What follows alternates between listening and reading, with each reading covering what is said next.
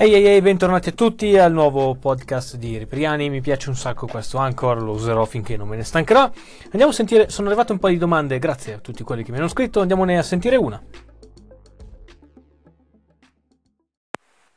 Ciao Fra, volevo chiederti se, come avevi già accennato, potevi parlare eh, un po' più nello specifico del Black Friday di come sfruttare meglio questa giornata. Grazie.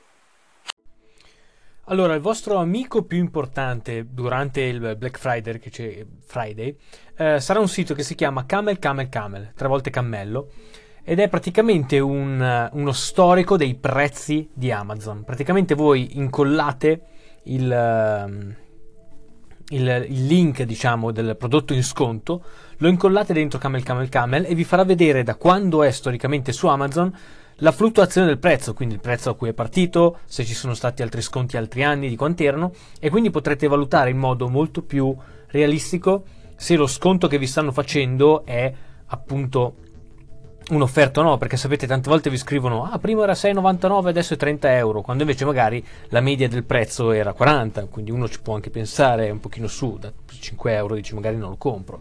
Insomma è un po' per capire se è veramente un'offerta oppure no. E voi però vi direte, ok, ma cosa comprare? Allora, di solito Amazon eh, durante Black Friday ha sempre delle offerte sulle SSD della Samsung, è ormai da due o tre anni di fila che lo fanno, e, ehm, o le Samsung o le... c'era un'altra marca. E un SSD è sempre un ottimo upgrade per il vostro o portatile o computer, è veramente un altro mondo rispetto a un hard disk normale e si possono fare dei buoni affari.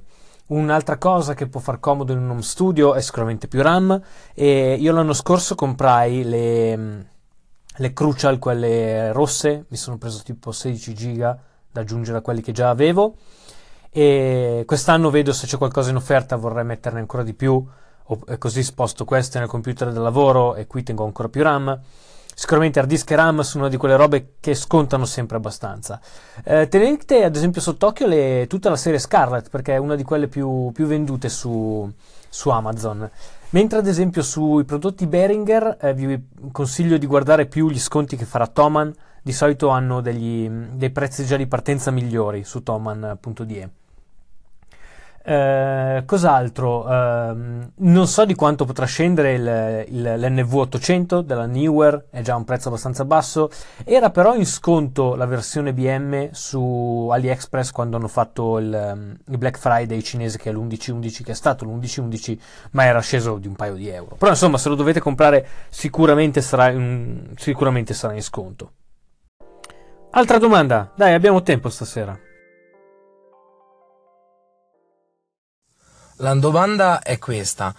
Eh, quando un amatore o semplicemente una persona che gioca con Reaper, eh, cioè da quando c'è il salto tra l'amatore e il professionista, al di là del fatto di, di essere pagato o meno, cioè cosa mi differenzia il fatto di avere un determinato tipo di, di, workflow, un certo numero di clienti o il fatto di avere attrezzatura figa super costosa un portfolio di lavori già fatti? Insomma, cosa è secondo te la discriminante tra l'amatore e il professionista e il lavoratore?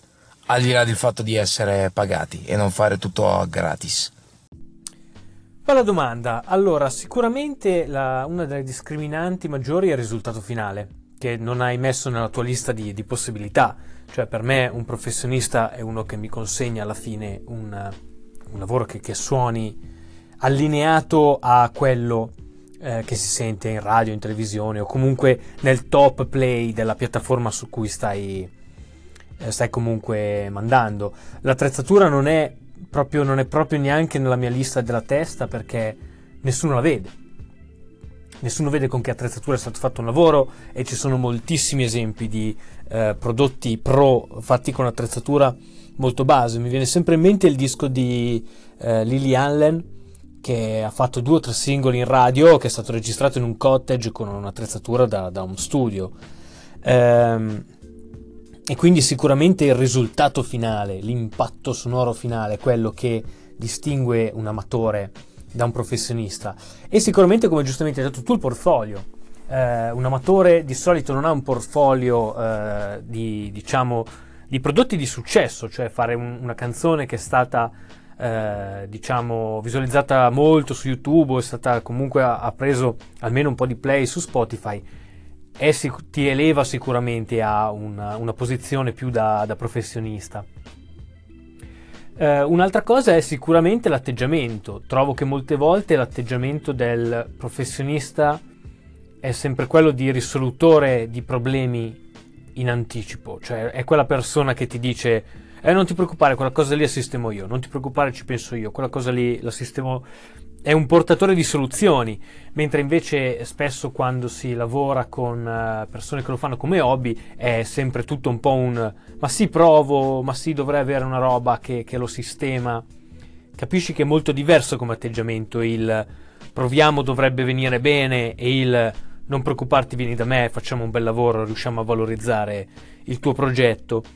Quindi è un po' tutto, è un po' mindset, è un po' affermazione, diciamo, professionale con il proprio portfolio e sicuramente, sicuramente il risultato finale è quello che poi alla fine eh, la fa da padrone, secondo me, in questa, in questa divisione. Ok, grazie per aver ascoltato questo podcast di Periani. Scusate, sono un po' indietro con i video. Ho avuto una settimana molto, molto intensa. Molto, molto, molto intensa. Sto finendo di mixare delle robe, sto facendo dei video. Forse sto iniziando una nuova collaborazione con una grossa marca per degli altri video di review. E quindi sono un po' preso. Però arriverà presto lo, il, il contest. Quello sì, quello sta arrivando. Ciao, buona serata a tutti.